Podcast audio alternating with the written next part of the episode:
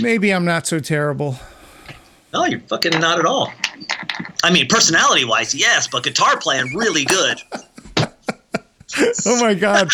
I'm glad I'm that's running. I'm keeping that at the beginning of this episode. Oh my god! Thank you for that. So uh, good. You left yourself wide open. I mean, you're gonna give me a softball. I'm gonna knock that sucker out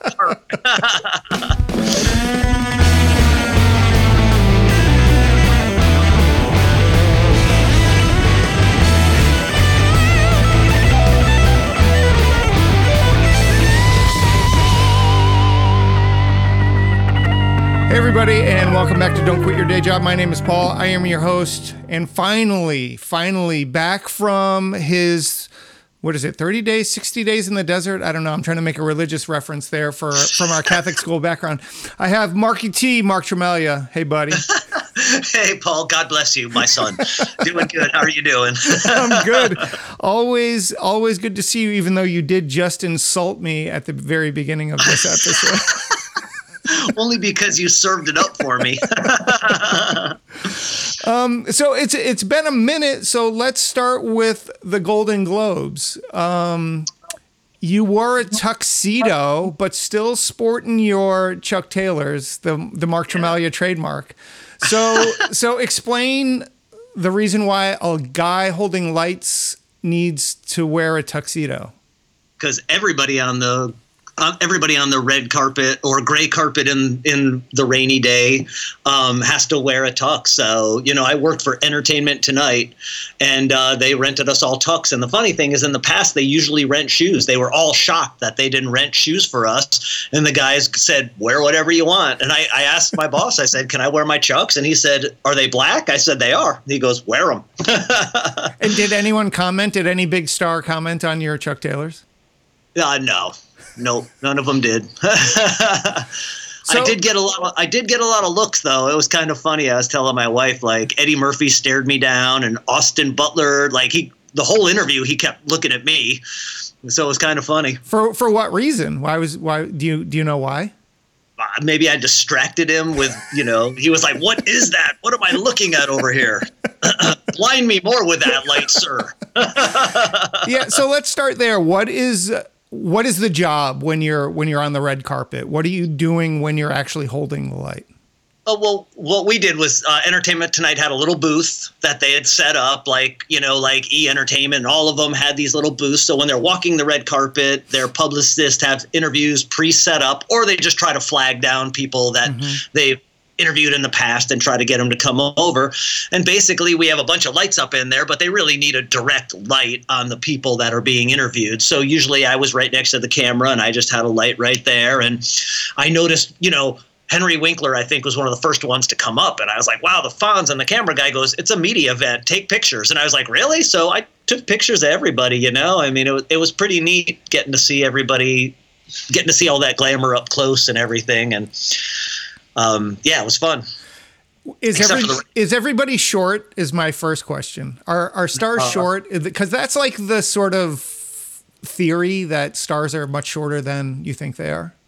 I would say not in my experience. I mean, even Margot Robbie was. I mean, I'm five eight. She was probably five nine, five ten. Okay. So yeah, no, I, I mean, Henry Winkler is probably a little shorter than me.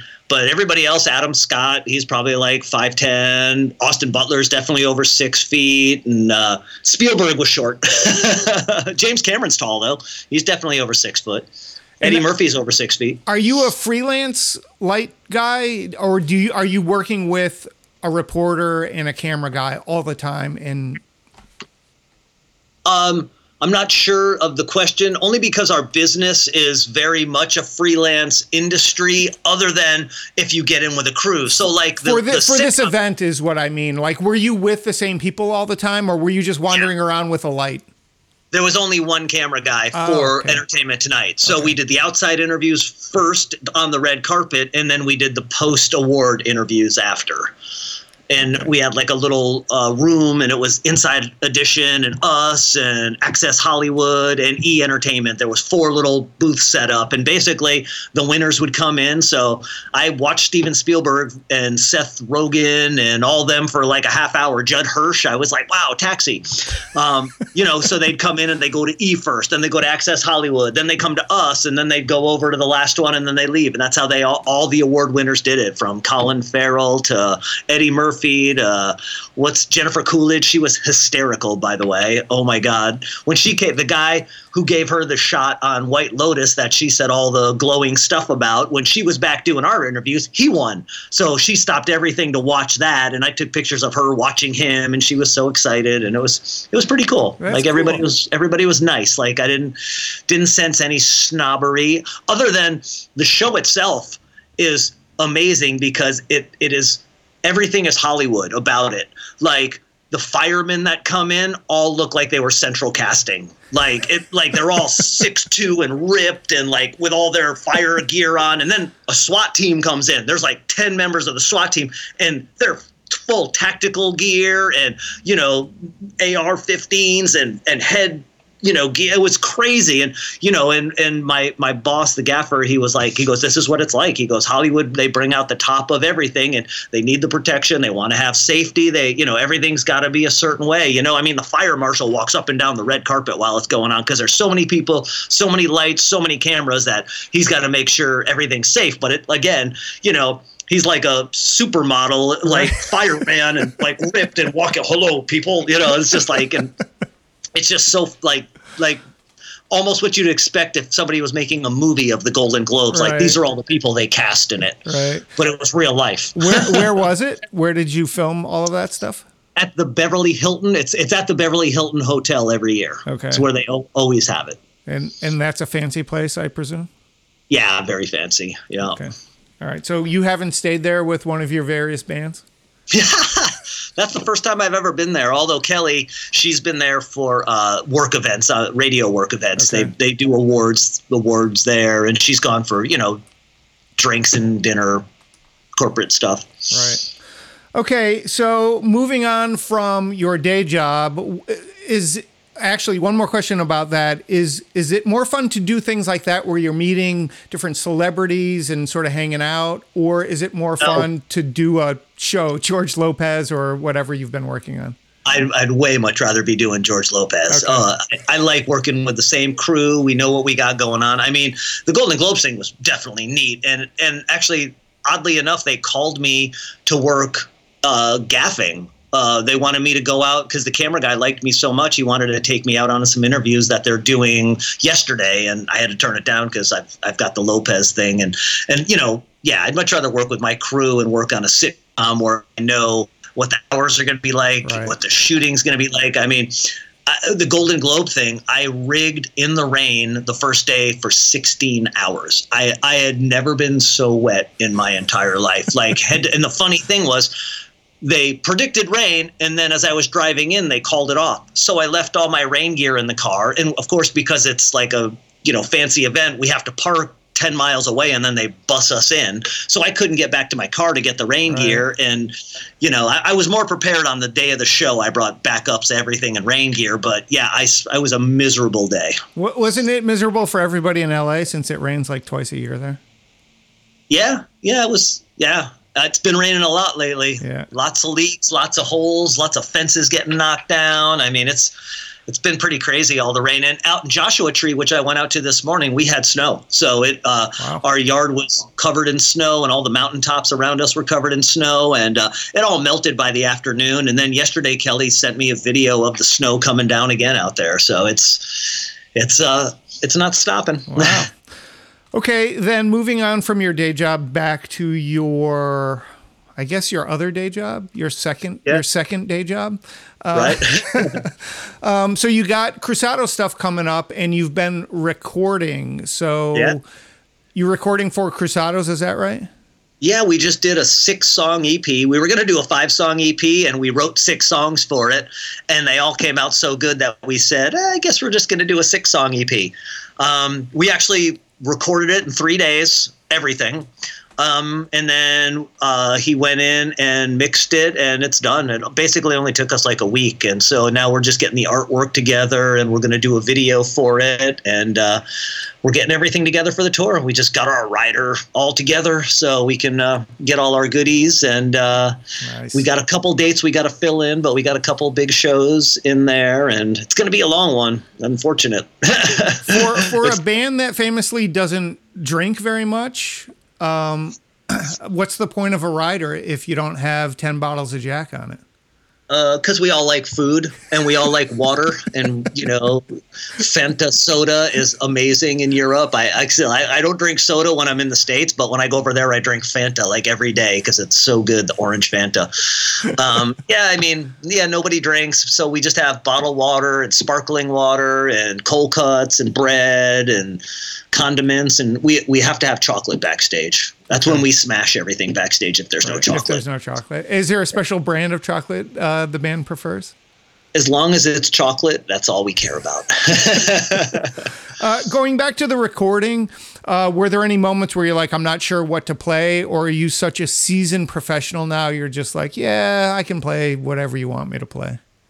Um, I, I can, I, okay I'm not a seasoned professional, but I can play whatever they want me to play. So there was moments where like I was doing a solo and Tony goes, "Can you play a lick kind of like Billy Gibbons would do right there?" And I was like, "Yeah, I know what you mean." And yeah, and I did, did that. So I mean, I, we got one like Chuck Berry kind of song, and uh, the solo itself, I think I did three takes of, but the end solo I thought was going to take me forever because it's a weird little rhythm thing, and I got it first take. It was like, "You're done. Don't try it again." I was like, "Wow, I hit it, huh? I got lucky." And just again thinking about about late '80s, early '90s, your first experiences with recording, would you have tried it again or would you have tried it 10 more times even if someone said no no this is good enough we can do it or was were the producers or everybody so focused on the the perfection thing back then uh, I was pretty insecure back then too. So I, if I hurt, if I did it and played it back and heard a little mistake, even that I know nobody else would hear, yeah. I'd probably say, "Let me do it again. I, I, can do it better. I can do it better." You know, I mean, I definitely had that in my vocabulary. But now I, I trust the guys, you know, and I got the finished tracks the other day and I listened to them and I was like, holy crap, that's actually even better than I thought it was, you know? so, I mean, I just now I learn to trust when people say it's good, even if I'm feeling a little iffy about it. Right. If they go, dude, that's, I'm signing off on it, I'll, I'll, I'll sign off on stuff now. But I used to not. cool. Then talking about the tour, Steve Vai uh, recently had an interview where he said that that touring is very difficult, uh, even for for guys of his stature, and that he's lucky to break even often on his tours. Yeah. So, do you think that that's there's some hyperbole there, or do you think that that's really how it is? I think his overhead is a lot more than the Cruzado's overhead. You know, he's got um, techs, musicians, gear, um, drivers, assistants, like everybody that's got to get paid. You know, for us, there's basically five of us, a guy who drives the van, and if we're lucky, somebody who helps hump gear.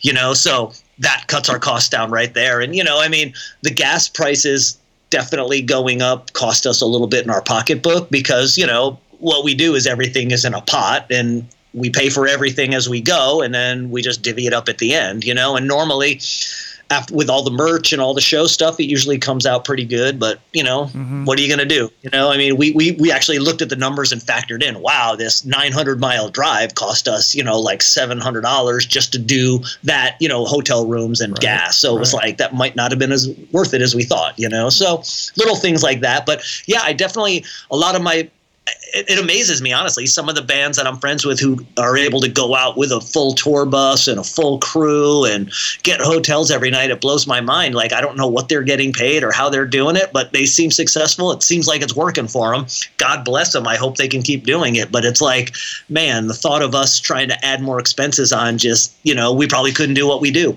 That, and that's exactly my my thought about this right now.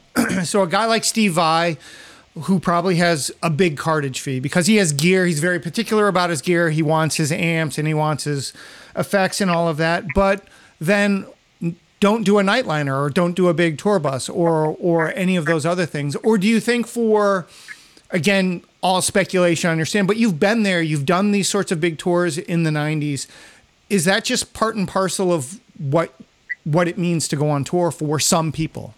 Well, well, look, he's also playing venues much bigger than what we're Right, doing. right. You know, we're Yeah. playing maybe you know 250 to tops being a venue wise like 800 to 1000 people he's literally starting at places that are probably 2500 to 5000 Right. you know and even bigger from there so he already has to start out with a production coming in that's going to be big he needs a sound guy he needs Right.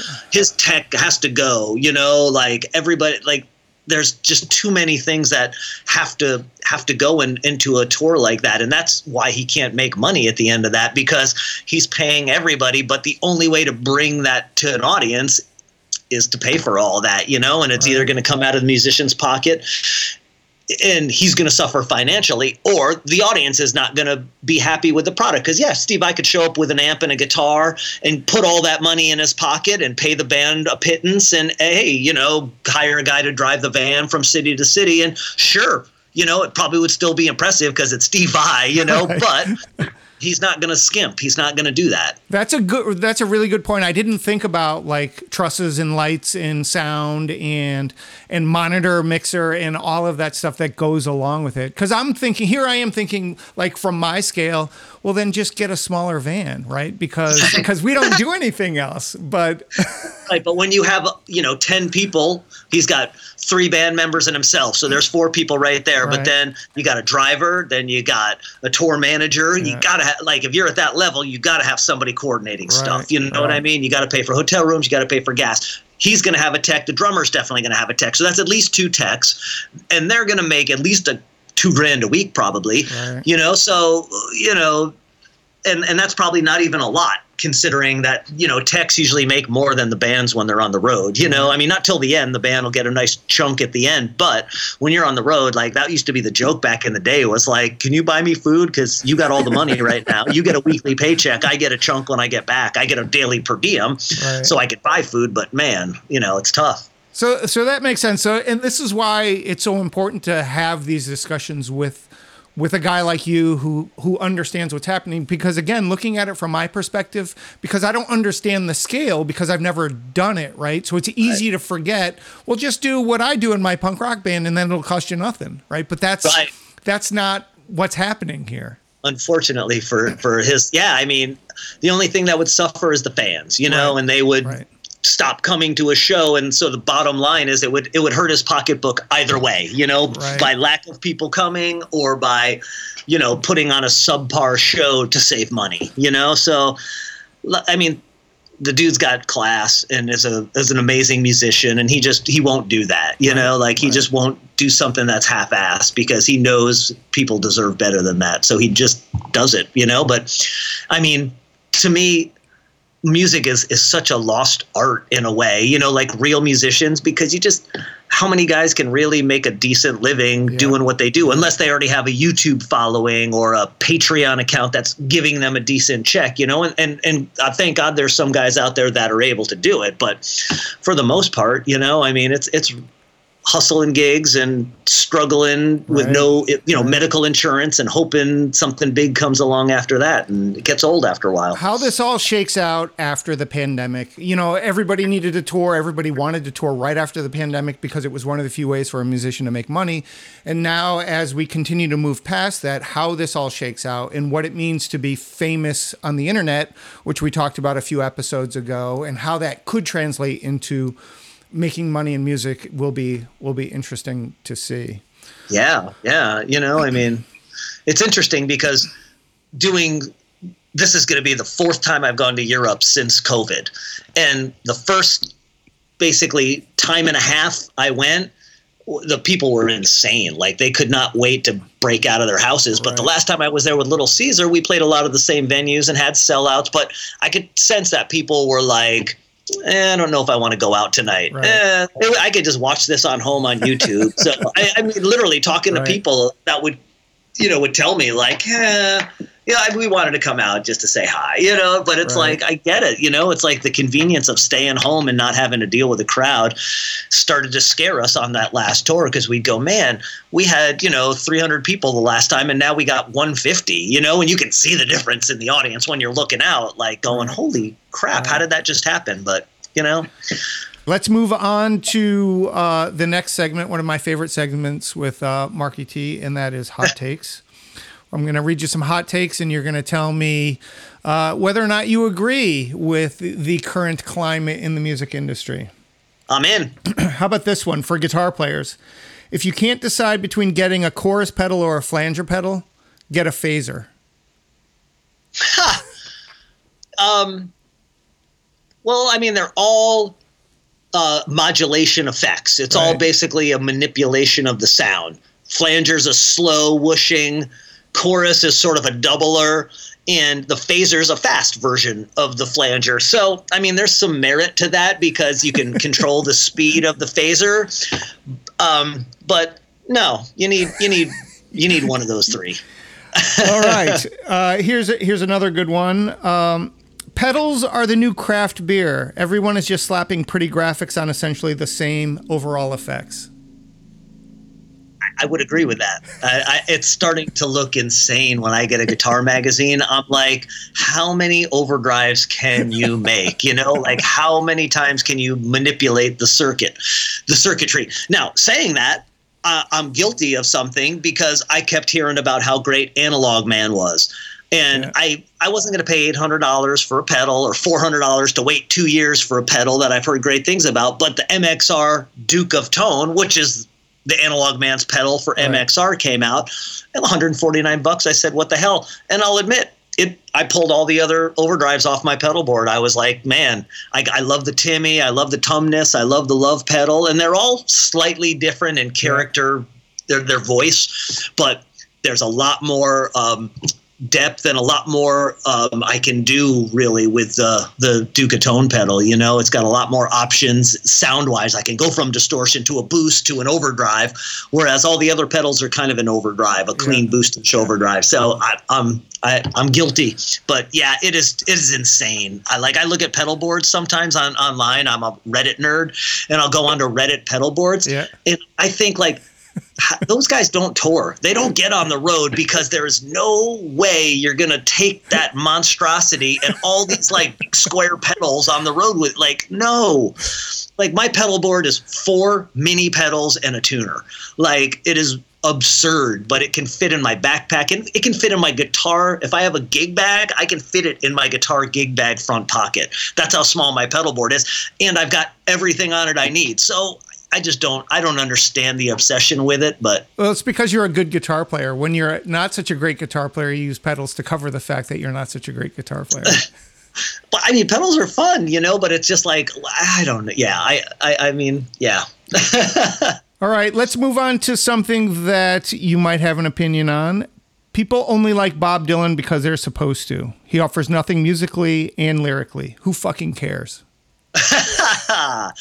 um I don't know. I, you know, I went through a phase where I really loved Dylan, where I listened to a lot of it, and I get what the artists get when they listen to him and absorb his thing.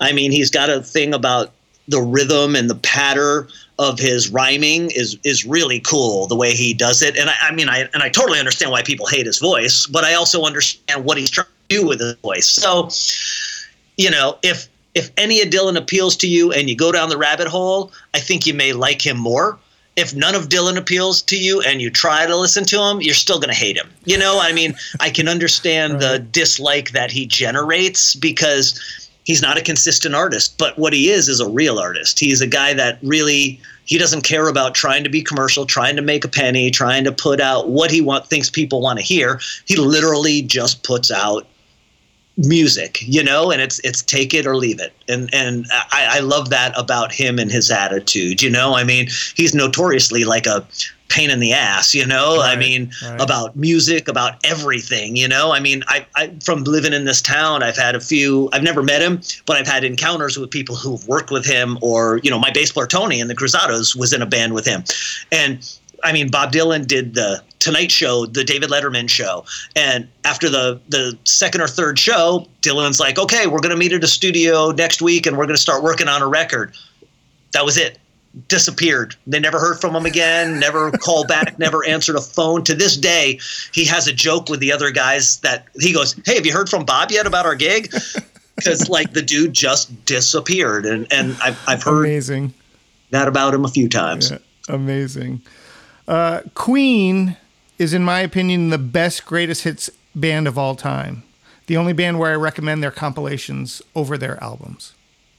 I mean, yeah, I don't think they have a bad song in the catalog. You know, they have might they might have a genre you don't dig, but it's still a great song. Every time a Queen song comes on, and, and here's the funny thing: is like I can't say I'm a huge Queen fan. I did have News of the World and Queen Two, and I've always been peripheral and listened to them sometimes, but I never went down the rabbit hole. But I will say that anytime a Queen song comes on, I listen intently. I'm into it, and it's always like, wow, I forgot about how great that was. I forgot that melody, that solo. You know, I mean, so they yeah, they're it, it, as weird as it is, as huge as they are, they're almost underrated in what they really did. I mean, can you name another band that all four members have written a number one hit? Right? I No, mean, I can't. Not. Definitely not. You know, so yeah, Uh, Mariah has Mariah written. Mariah Carey, yes, she did write a. Um, how about this one? Alice in Chains is the best band to come from the grunge era. Um, well, I mean, that's a debatable question because that's what you gave it to me Right. for as a hot take. Yeah. I, I don't think so. I think there was uh, way too much talent that came out of there, and a lot of it.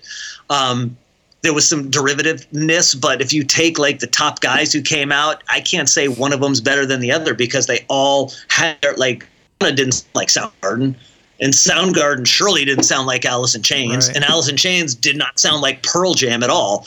But I would say all four of those bands are are strong writers, strong musicians, and they're all all pretty great in what they do. And I probably left out a Seattle band or two that's great, and you know, Screaming Trees. You know, they don't sound like anybody either. you know, so awesome. it, it's weird that whole grunge thing because the only thing that came out of there that was grunge was the bands that sounded like those bands. You know what I mean? It was yeah. just stupid. Like, Okay, here's the So- last one, which I think is a pretty great one.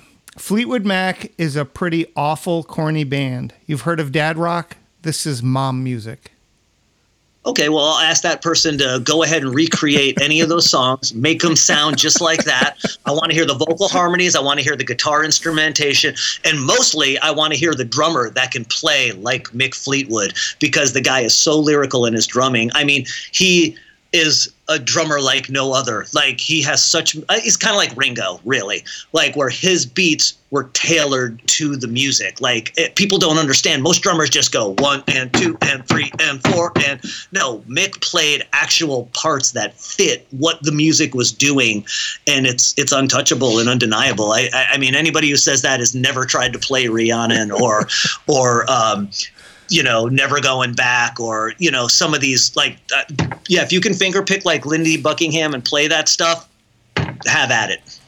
Right, but is that different? Like the skill in crafting, is that different from the end result, right? If you're just someone who doesn't, is not interested in the technical skill or even how a song gets crafted, you're just listening to it and you don't like it. It's easy to say, well, this sucks because I don't like it, right? Oh, yeah. Because, and that's, and that's what's happening here. But do you think the, the the way that you just described the guitar playing or the drumming do you think that that is inherently part of what makes Fleetwood Mac songs great I think the individual musicianship of that band is staggering. The John McVie on bass, what he does, Christine McVie, talk about an underrated artist. I mean, a voice like a bird. She can play anything on that piano. I mean, she played in blues bands when she was like 14 years old. What girls do you know that were doing that in swinging London? I mean, the girl is amazing. It was amazing. Yeah. God bless her. You know, Stevie Nicks, Lindsey Buckingham. There's not a guitar player on the planet that plays like Lindsey Buckingham. None. Yeah. I, I defy anybody to come out and say, "Oh, I can play," you know, "Big Love." Let, let's hear you play "Big Love" and sing that song. I, I'm waiting. You know, so so yeah, their their musicianship is staggering, and I can understand. You know, their music has a pop flavor to it. You know, that's it's a little syrupy. Uh, there's some stuff that sure I'm not turned on a, on about, but to say it's like dad rock and write it off as as like you know just schmaltz is, is not. You know, it's not. They didn't sit home on a on a computer and program some music and say, "Here you go, look, I'm a, I'm a writer. I'm in my bedroom." No, these people went out and they lived, you know, experiences and wrote about them, and their musicianship was so stellar that it made these songs come to life. You know, and Thank you for the perfect segue. I'm going to read some things to you right now. And that was legitimately the perfect segue for the last thing here in this episode. Verse 1 I woke up this morning feeling kind of blue. I knew right away what I had to do. I grabbed my guitar and I turned up the amp. I started strumming chords and I started to vamp, right? So that's the verse. Mm-hmm. and the chorus is because I'm a classic rockin' man. I'll play my guitar like no one else can. With every riff and every lick, I'll make you feel it. I'll make you sick. That's that's the chorus. So Interesting. where did I get that from? Any idea? man, no idea. Chat Nope, I- GPT. who? Chat GPT. Is it the the AI, right? So I went online, I went to the AI, I said, write a classic rock song, and this is what it spit out. No. Wow. I mean, listening to you recite that, I'm thinking like, oh, that could be like some 70s rock kind of, you know, 10 years after Mahogany Rush or something, you know, like that. That's that's kind of amazing. I mean, I know this AI, uh, you know, is is is crazy.